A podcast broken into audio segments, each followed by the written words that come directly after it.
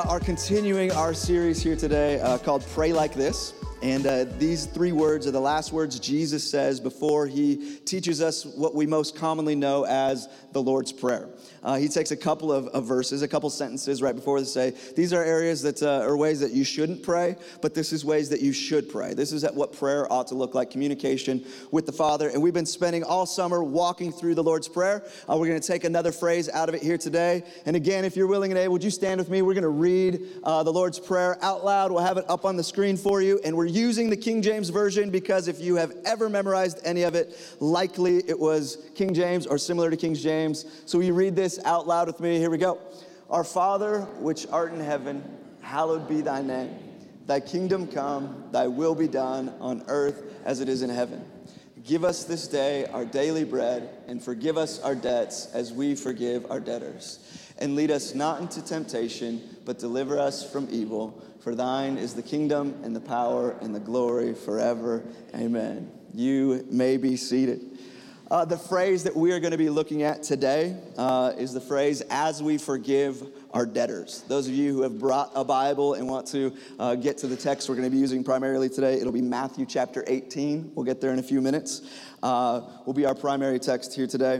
But we're going to look at the phrase, as we forgive our debtors, which is the continuation of the last phrase that, that we studied, was uh, forgive us our debts and it's not like a separate and secondary request. This is the phrase continues Forgive us our debts. We're asking the Lord to forgive us, the Father to forgive us, as we forgive our debtors. Now, as we discuss this today, um, looking at this, this phrase, this, this duality of being forgiven and extending forgiveness, um, I just don't know if there's anything more important in our lives than seeking the forgiveness of the Father, receiving His forgiveness and His grace.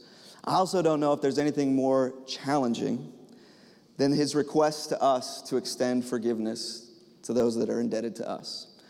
There's nothing more important and maybe more challenging than receiving and extending forgiveness. As we talk about forgiving our debtors here today, the reality is, is that if you've been on this planet very long, everyone has hurt. You have a story. You've experienced pain. You've been mistreated there's been injustice in your life, that everyone here today is carrying a level of hurt. And it does us no good to compare each other's hurts to each other and rank them.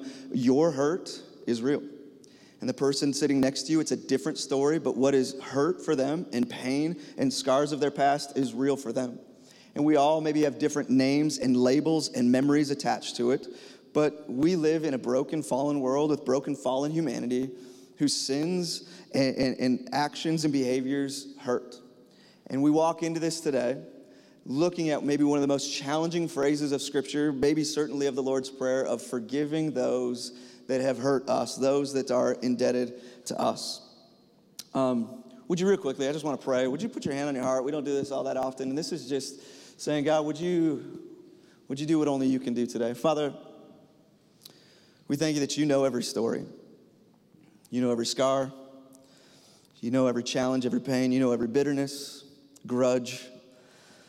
You know it all. And Lord, we don't take lightly this phrase of forgiveness here today and how difficult this can be. So we ask for your Holy Spirit to work a deep work inside of us today.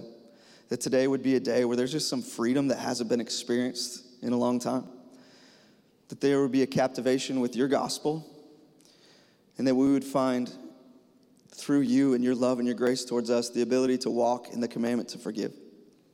We love you. We want to be open and receptive to you this morning. In your name we pray. Amen. I, uh, I went skydiving just one time, and uh, I'd love to do it again. I don't know if it'll ever happen, but went skydiving once several years ago, and uh, it was frightening and amazing. And uh, we went up to the skydiving place, and uh, you know, I had to watch this video that was essentially a video that in every single way possible telling you you could die. Like that's all they just you had to watch this and then you had to sign papers. And all they wanted you to know is there's a thousand ways you could die today. Uh, sign that you knew that this could happen. So I sign it and like this is just terrifying. And uh, and so I'm anticipating with something with such a high risk, there's got to be a certain amount of like training, of prep, of like what are we gonna do? How are we gonna make sure that the dying doesn't happen? And uh, so I sign the papers and then I go into uh, where I'm gonna go with not not my instructor but the guy that I'm gonna dive with. He's the expert. I'm not. I've never done this. We're gonna be strapped together, and uh, he's gonna he's gonna do what he does because uh, he doesn't want to die either. This was good news. He will, he wanted to survive this, and so he's gonna do what he knew how to do. But I'm anticipating as I meet him. Uh, what, what type of instruction are we going to go through? What, what am I going to have to learn? And so uh, I go up, I shake his hand, and uh, I was like, all right, what do I need to do? He's like, okay, here's the harness. I need one foot in this hole, one foot in this hole. And then he kind of brings it up and, uh, and it puts it over my shoulders. He's like, all right, that looks good. I was like, we want to tighten this up? he's like, uh, no, we'll, we'll, tighten it up once we get in the air. I was like, we could do it now. Uh, he's like, no, we'll be fine. We could do this in the air. Uh, we'll, we'll make sure everything looks good. And I was like, okay and he doesn't talk anymore. He's like, um, like what do I need to do? Like how, how do I make sure this goes well? He's like, oh, it's it's pretty simple. Uh, just don't reach back at anything. Just keep your hands up here, and uh, when it's time to jump, just like put your chin back. I was like, got it. And then he's like, was like, what else do we need to do? He's like, I mean, nothing really. What really matters is that you are attached well to me. And when we get in the air, we're going to make sure we do this. Uh, and, and, I'll be attached to you. So we get up in the air. And actually, we were in a plane of about 20 people jumping. And we were the first ones in the plane, which means we're going to be the last ones off the plane. And it was really cool because uh, I'm up there with him. And I was like, hey, uh, I got a video guy too. Because if you're only going to do this once, you better make sure you got it captured. And I told the two of them, I was like, I don't know if I will ever do this again. So let's go big. Like, whatever it means, like the craziest we can possibly do, let's do it. And they just lit up, like, this is exciting. And the guy that I'm going to strap to says, uh, Well, you're in luck because this plane, the back opens up and you're not jumping out the side, so we can backflip out of here. It's like, let's, let's backflip out of here. Let's do this. Uh, I'm just gonna put my chin up and we're gonna backflip out of here. And so uh, we, we, fly up and we are, are 13,500 feet in the air and the back of the plane starts opening up. And uh, I'm like, my back's to my tandem dude and he's tightening up straps. And I'm like, this, okay, yep, keep going. Get, crank this up. I don't care how close I am to you, how awkward this might be, make sure we're attached well. And we're attached and you just see like bodies just dropping out the front of the, or the back of the plane, I guess. And, and uh, he makes it very clear that I'm not to hold on to anything. So we're walking up up this plane with my hands like this, and we're just like inching up as people are falling out in front of us, and uh, get to the edge, and he's holding a handle, and my toes are off the back of the plane, 13,500 feet, and I'm shaking. I mean, this is so scary, and I can't hold on to anything, and I can't hold on to, so I'm just like standing there like this. He's holding on, and uh, we're about to go, and the video guy who's next to us, he just reaches over and goes, "Stop!" and puts his hand in front of me, and uh, above us there's a light that was green that I didn't notice because I'm looking down at the ground here, and it had turned red. And so my tandem guy screams up in my ear. He's like, we, We're too far away from the landing spot. We can't jump right now. We need to circle around until we're closer. It took everyone too long uh, in front of us that we were too far away. And so I was like, like do we sit down for this? And, he, and so standing there and do this, I don't know how long it was. It felt like forever. It was probably two minutes to make the circle toes over the edge the whole time, just, just looking, and just like, I mean, this is just terrifying. And uh, finally, I didn't even see the light turn. I just hear the guy behind me go, green, and he grabs my chin, yanks me back, and we are back flipping out of there. And it was just insane. And the reality was, we we make it. Like things are crazy. The video guy comes up to me and like swings me around, and, and we make it. And I survived. Long story short, uh, and, and uh, it was amazing. But what uh, what I was realizing is that uh, I was not the expert. I did not know how to do this, yet I was able to do it successfully, not because I was the expert, but because I was attached well to the expert. That he knew what he was doing, he did all the hard work. It's actually funny watching the video. He's like grabbing my legs with his legs and like pushing me around. I'm just like, ah! and he he did all. I did it kind of wrong, but he made sure that we did this this right. Now, there are so many things in life that are in tandem The, the reason I was successful was because I, I could not do anything apart from him. Where he went, I went. The way he moved, I moved. Where he landed, I landed. That what really did matter was not my training. What really mattered was that I was connected to a source that knew what he was doing. There's so many things in life that go in tandem. Like you do not walk into Costco and leave without spending $100. We can all testify. It just they should just charge you $100 to get in because it's just they go together. You don't just walk into Target and not lose your wife to the dollar section for the first 10 minutes. Like it's just this is what happens. Things go together, tandem. That, that you cannot do one without this, this action going with it. And this is what this scripture is telling us. Uh, it is, Lord, Father, forgive us of our debts as we're forgiving our debtors. Making this really uh, clear to us that these two components are in tandem. I think oftentimes we want to and try to separate these. Like it's like I will I will work on forgiving others separate from you forgiving me. That, but these are, they, they go together. We do not receive the grace of God, the forgiveness of God, without also extending the grace of God. Now, here's the truth we're not the experts at it. I'm not good at this. This is a challenging thing for us to do as humans, is to extend forgiveness. But what is so important, and what I want to make the primary focus as we enter into this conversation today, is not our specific training. How good are you? How hard do you work at forgiving people? What is so vital and so important is is our connection to the one who is the expert, the one who does have the heart and the character and the ability. The grace that we have received, uh, it goes in tandem with extending grace. So when we are praying, Father, forgive me, as we are forgiving our debtors, we are, we are saying that, God, we are praying this in tandem.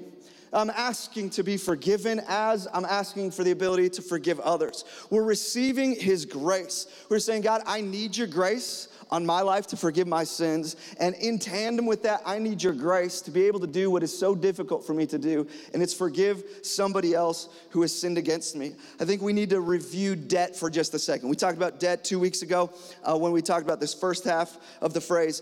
Debt is, is something that deserves to be repaid. Like there is a real loss and, and it, it is a true, uh, something is missing because of how you've been treated or what you have given that has not been returned to you. And when forgiveness comes, it doesn't rewind the clock and that transaction never happened. It, when forgiveness happens, the debt still exists. It's just absorbed by the person that deserves to be repaid. They, they absorb the loss, they absorb the debt. You give someone $100 to forgive it, doesn't mean that that $100 reappears somewhere. It means that I'm gonna take the hit, I'm gonna take the loss, and you no longer need to pay this back. So when we are asking the Father to forgive us, it is His amazing grace that we were able to dig into a couple weeks ago. That the debt that we owe, it, it's an eternity separated from Him. The wages of sin is death, but the free gift of God to those who believe and receive is life eternal. That He takes the debt, He carried the burden of my sin. But now when we turn to this next phrase, it's as we forgive, it means that there is also a real debt that doesn't just disappear. You don't rewind the clock and everything's back to the way that it used to be. There is a real loss, a real debt that it is absorbed by someone. We're praying these together. God, I, I, am asking you to absorb my debt and at the same time, help me to absorb the debt of somebody else. I'll tell you, the grace and the forgiveness of God is absolutely for you, but it was never intended to end with you. This prayer is as we forgive, meaning this we ought to be very careful asking for God's grace and forgiveness if we don't plan on extending His grace and forgiveness. I tell you, we can't separate the two we want to be passionate and excited and receptive to God's grace and forgiveness on our lives, it happens simultaneously in tandem with extending it. I want to look at Matthew chapter 18. Um, Jesus teaches on this, this concept of forgiveness more extensively. He uses this, this story, this parable. Uh, Matthew chapter 18, verse 21 says this Then Peter, one of his disciples, came to Jesus and asked, Lord, how often should I forgive someone who sins against me? Seven times. Uh, he, he, answers his own question, says, seven times. Is seven enough? I think that Peter um, thought he was being generous. I think uh, Peter is, he's talking to Jesus. He's not going to like lowball it. I think he's going to go above and beyond, like look better than he really is. He's like, how many times should we forgive someone? Like, I'm going to go higher than two or three. Let's, uh, let's go seven. I think that's generous. Uh, and he thinks good of himself. And Jesus, uh, we'll see his response in a minute, but uh, he, he could have said yes. He doesn't, but what if he would have said yes? Peter, and now us today, we would be counting. And he'd be like, okay, there's two, there's three, there's four. At six, you know, maybe like, all right, just do it one more time and I'm over this. Like, I'm done. I don't have to do it anymore. Or, or we'd be telling people, hey, you're at six. You, you better tread carefully because I only have to forgive this one more time. And I think what Peter is questioning and addressing is the human concept that we feel that there's a limit to being offended. There's a limit to being hurt. We conclude that if we continue forgiving somebody, we're just going to contribute, we're going to endorse their behavior, like we're just going to, it, seems like we're empowering them to keep living this way. But Jesus doesn't respond with a yes. Um, he says to Peter in verse 22, No, not seven times, Jesus replied, but 77 times. Peter is, is, hears from Jesus, Oh, Peter, no, no, no, no. It's not seven. It's more like 490, which this seven times 70, it's actually not just another number. He doesn't just rank the number higher, so now we have to count to 490. Uh, it's a figure of speech. It's essentially saying, like, it's just a, an infinite amount of numbers. Like it's, it's an impossible number. It's a, it's a figure of speech like we would use, like one in a million doesn't mean much to us. So it's like, oh, there's like no chance this is ever going to happen. Do you remember the scene in Dumb and Dumber where Lloyd Christmas goes to the gal and he's like, what are the chances of a girl like me and a guy like you getting together? And she's like, not good. He's like, like, one in a hundred? And she's like, eh, more like one in a million. And what's so funny is the iconic line after that. So you're telling me there's a chance? It's funny because we understand she's saying there's no chance. He's interpreting it as a chance. This is similar to what Jesus is saying. He's not saying 490. He's saying like there's there's no finish line to forgiveness. Like how much do you forgive? You just keep forgiving, Peter. That as long as we are counting someone's sins, we've not truly forgiven them because we're still holding on to that to some degree because we're still holding on to the, the previous times that we've forgiven. He says there, there is no finish line. I, uh, I do want to make this very clear, though, that, that forgiveness is not remaining in or returning to an abusive situation. Uh, there's wisdom in, in, the settings that we're placing ourselves in. Forgiveness is, is not allowing that hurtful behavior to continue. I, I want to emphasize this point before we move on that forgiveness and reconciliation are different. They're different concepts, and reconciliation is a biblical concept and deserves to be looked at. It's not the point of today's message. The forgiveness and reconciliation are not the same thing. Forgiveness is not going back to the way things it was before, isn't giving this another chance. Forgiveness is letting go of the bitterness, the anger, the retribution, the revenge that's in your heart. It's letting it go. It's absorbing the just penalty.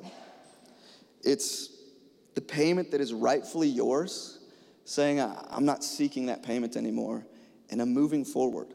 I'm not going to be held back anymore by this, this situation and seeing justice in this situation and getting that apology and, and making this. Uh, it's not rewinding the clock. Forgiveness is simply saying, I will absorb the just penalty. I'm no longer seeking and needing justice. I'm going to absorb the debt and I'm not going to be held back by it anymore. I'm going to absorb the debt and move forward. Reconciliation is a beautiful concept, but forgiveness does not require reconciliation. Forgiveness says, even if reconciliation doesn't happen, I'm not demanding to get payment back. I'm releasing that debt and I'm moving on. Jesus illustrates this statement by telling this story about a forgiving king and uh, an unforgiving servant. Verse 23, he says, Therefore, the kingdom of heaven can be compared to a king. So I love that he's about to teach us more about the concept of the kingdom. This ties into an earlier phrase we studied of your kingdom come, your will be done. And I love that we get an example of what his kingdom coming looks like. This is what the kingdom looks like. It says it can be compared to a king who decided to bring his accounts up to date with servants who had borrowed money from him. In the process, one of his debtors, uh, was brought in who owed him millions of dollars. He couldn't pay. So his master ordered that he be sold along with his wife and children and everything that he owed to pay the debt.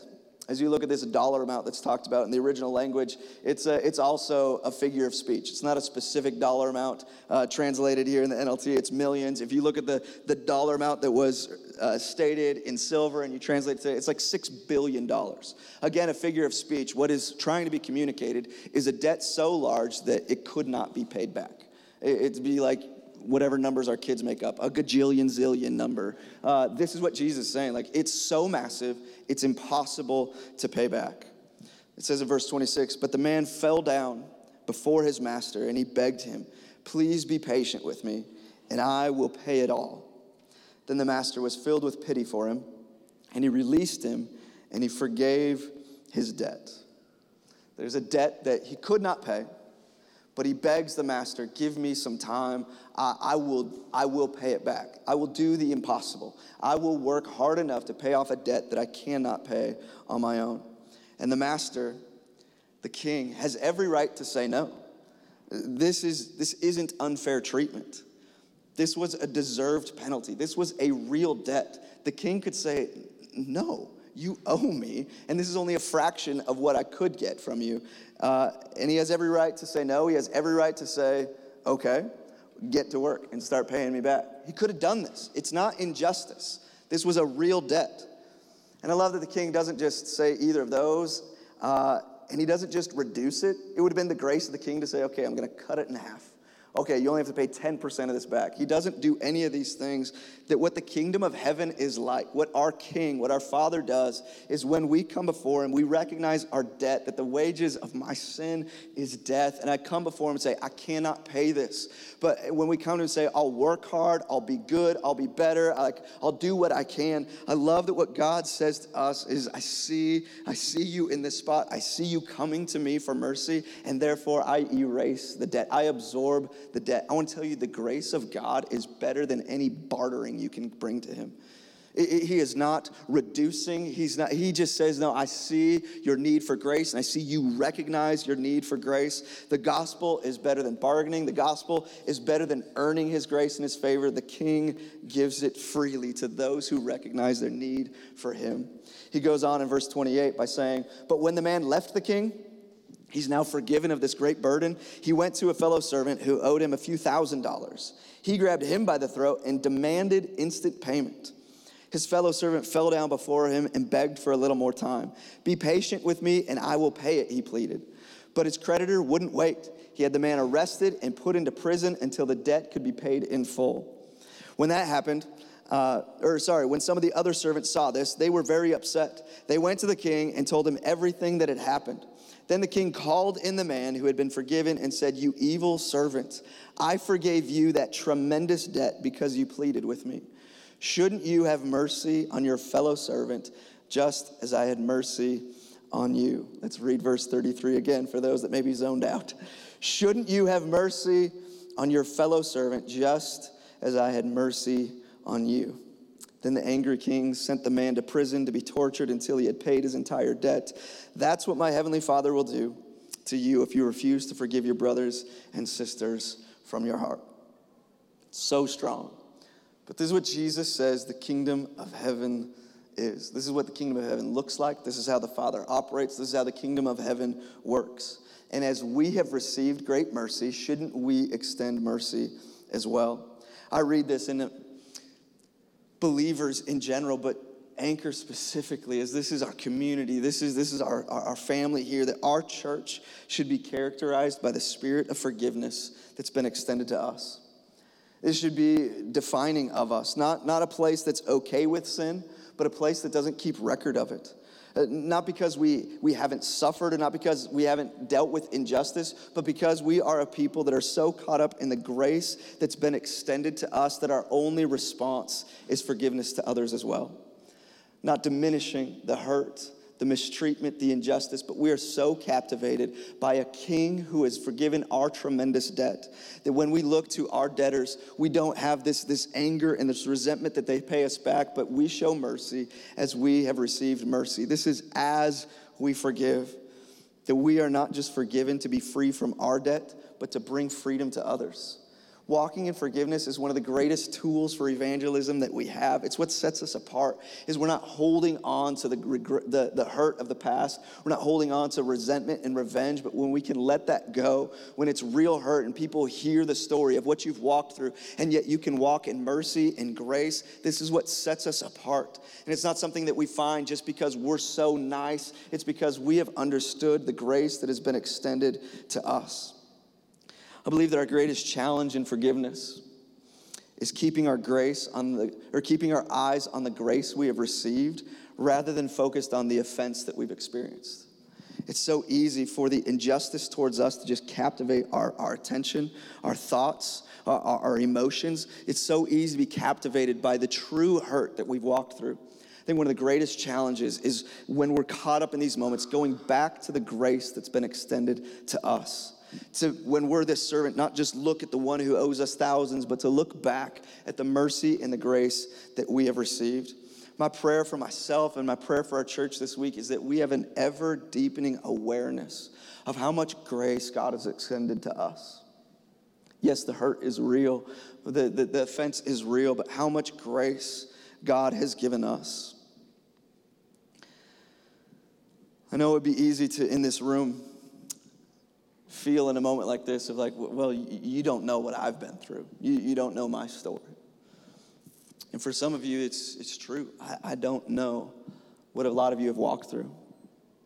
I've had the privilege of knowing the stories of some people in this community, the stories of those that have, even as children, suffered at the hands of a trusted loved one, been mistreated physically and sexually.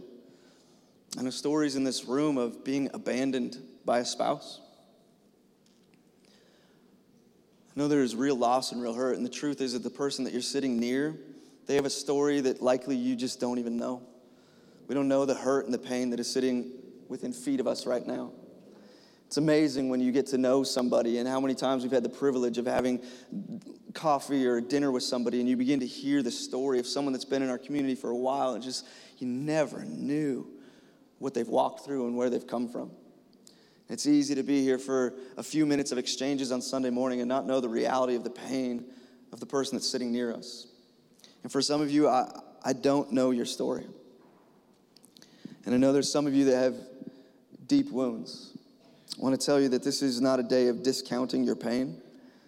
I refuse to let this be a, you just need to forgive, you know, just get over it, just move on.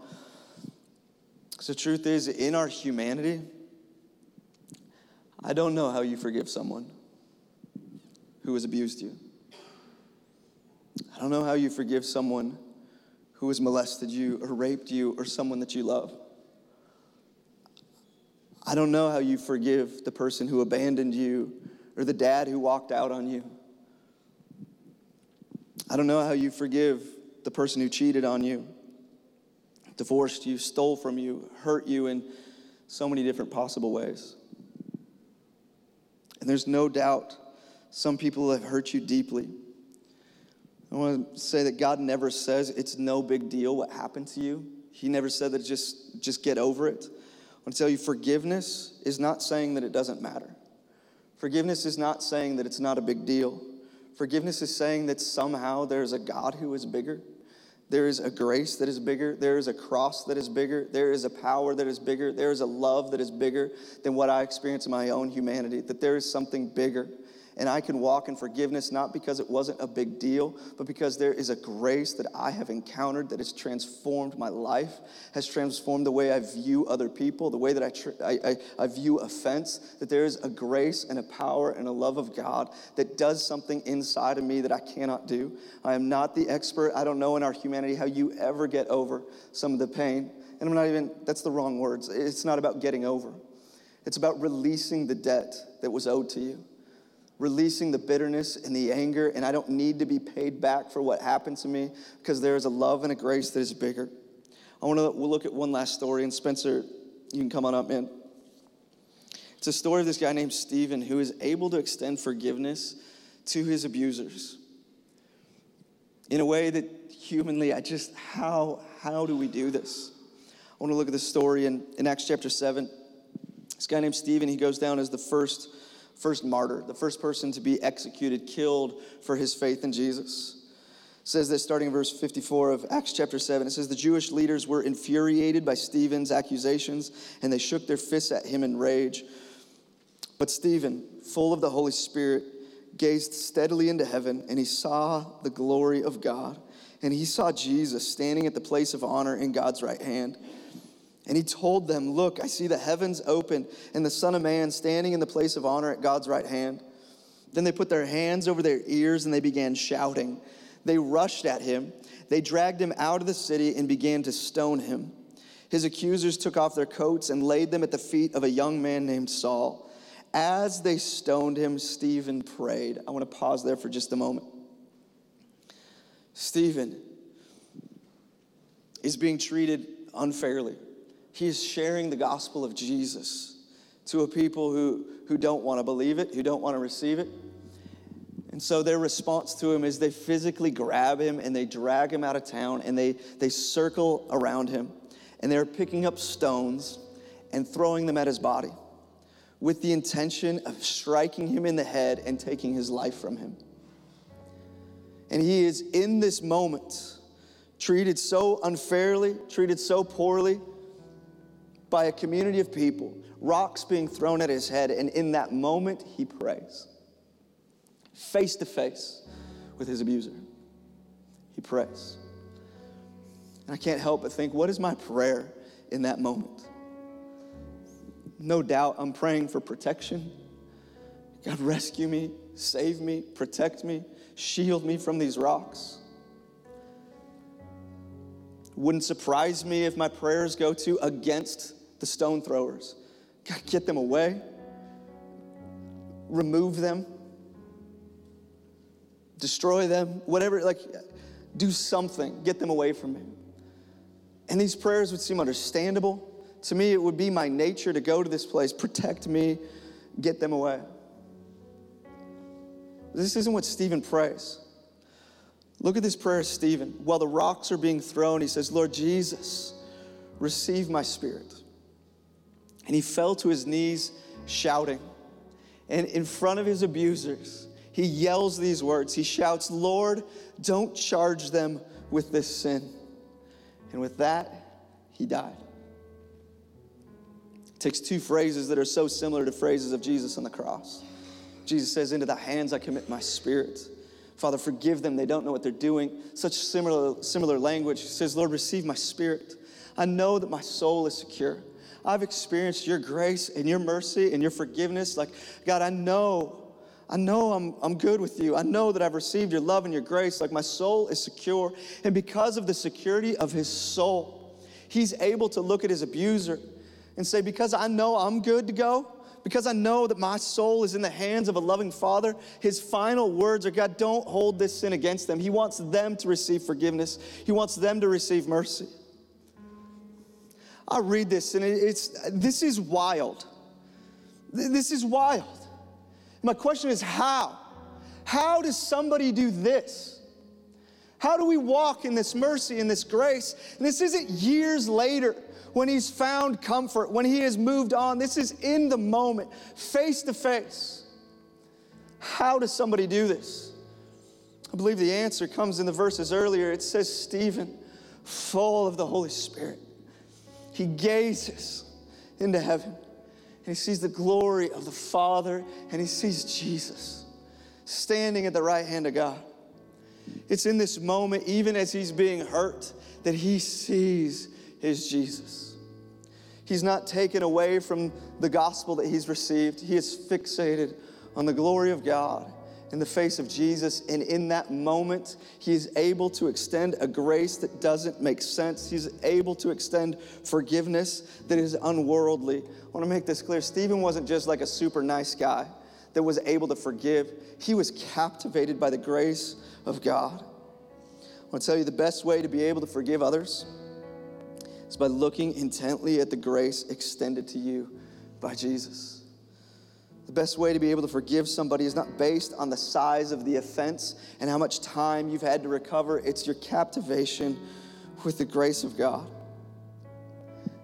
Now, what makes this even more challenging is that this people circling Stephen, they didn't see what they were doing as wrong. Oh, this makes it so much harder. Stephen dies without an apology. He doesn't see restoration.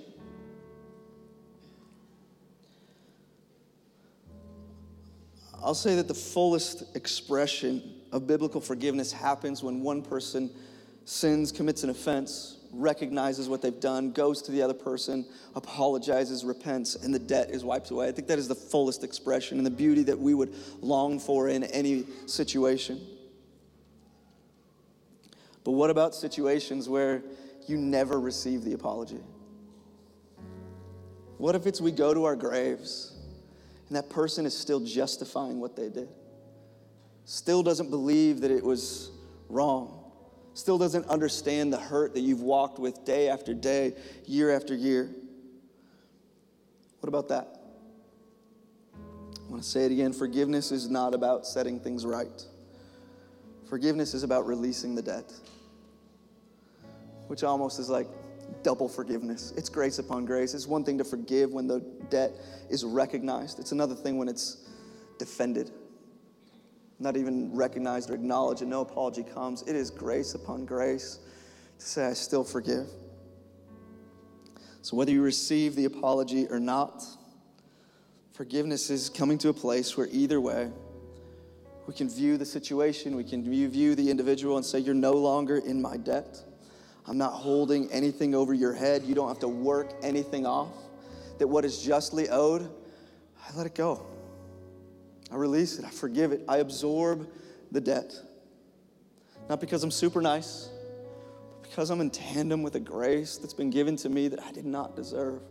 I'm so captivated by who He is that as He forgives me, I forgive. If you're willing and able, would you stand with me? I'm just going to ask you to close your eyes right now and just as a posture of focus Lord, I just believe you're doing a work in hearts. And we just ask with these next few moments we have together, would you do what only you can do? Maybe you're here today, and um, I think the large percentage of us uh, would say that we're, we're followers of Jesus. You're believers. If you're a believer, I speak to you specifically. Receiving the forgiveness and the grace of God goes in tandem with extending it. I just want to ask you this straightforward question Are you trying to receive the grace of God, all the while choosing not to extend it? And if we're holding on to a grudge, I hope we can recognize the hypocrisy of seeking our own forgiveness, meanwhile maintaining a posture of not extending it. Again, there's a difference between reconciliation and forgiveness. But I believe that today there's going to be some freedom for some of you. And I want to ask a very forward question Is there someone specifically you need to forgive? Whether it's recently or years ago, is there someone that you need to forgive? And again, this means someone that you are no longer looking for retribution. You're no longer looking for paybacks. You are ready to say, I release that debt and I'm going to move forward. I'm not going to let it hold me back anymore. It's not going to consume me. That, that their demise or their repayment is not going to be what I live for anymore. I release it today. I forgive it because God has forgiven me. And as I receive his forgiveness, I choose to walk in a forgiveness towards other, not justifying what they did, not diminishing how wrong it was, but I no longer seeking revenge. I'm no longer seeking repayments. I release it and I move forward with who God has called me to be that's you today, we're just going to spend some time praying for you before we leave. We don't do this all that often. We're going to ask you if that's you today. This isn't to do anything, but I, I just feel like a physical response. We're speaking to ourselves. God already knows. I don't need to know, but I think that you need to make kind of a line, line in the sand moment of like, this is me. That's you today and you say there's someone specifically I need to forgive, would you just raise your hand right now and just say, God, I'm acknowledging this moment right now. It's time for forgiveness. It's time to release the debt. Amazing. You're not alone. There's so many hands going up right now. You know this is the day. It's time to walk in this forgiveness. God, you see hands, you see hearts, you know stories. Lord, you know that this is no small moment, no small task. And Lord, we're asking right now for such captivation with your grace and your mercy that as you forgive us, we extend forgiveness that is not deserved, but God, we are going to walk in it. We're going to move forward. We're not going to be held back anymore. God, I just ask that you do a work right now that we cannot do on our own. A debt that we could not pay off, you forgave, and a debt that we cannot release, you give us the power to do so. God, we choose right now to be in tandem with you. You're the expert, you are the God of grace grace. You are the source of mercy and compassion and hope and future. And our anchor is in you. It's not in the justice around us, it is in you. You are all we got. We cling to you right now, Jesus. If you're here today and you're not a follower of Jesus, you wouldn't consider yourself a believer, I just want to tell you that step one is finding forgiveness by looking to Jesus today. And if you don't know Jesus, I can't blame you for holding on to unforgiveness. We don't have it in ourselves, it comes when the grace of God transforms us.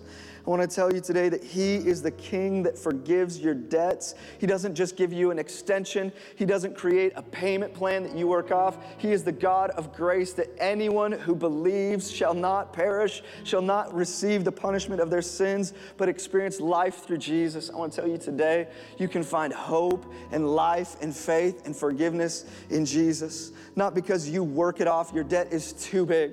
It's coming before Him and saying, I, I need your grace, and He extends it freely. And as you receive His grace, you develop the ability to forgive others. Here's how we're going to conclude today. It's almost 11:15. We always try to dismiss between now and, and five minutes from now. But I'm going to ask that we take just these next few minutes before we dismiss. And I just, I've had a sense in me that today demands a response. And I know that God can call us to respond in various ways, in various fashions, but I believe that today some of us need to respond by, by receiving prayer.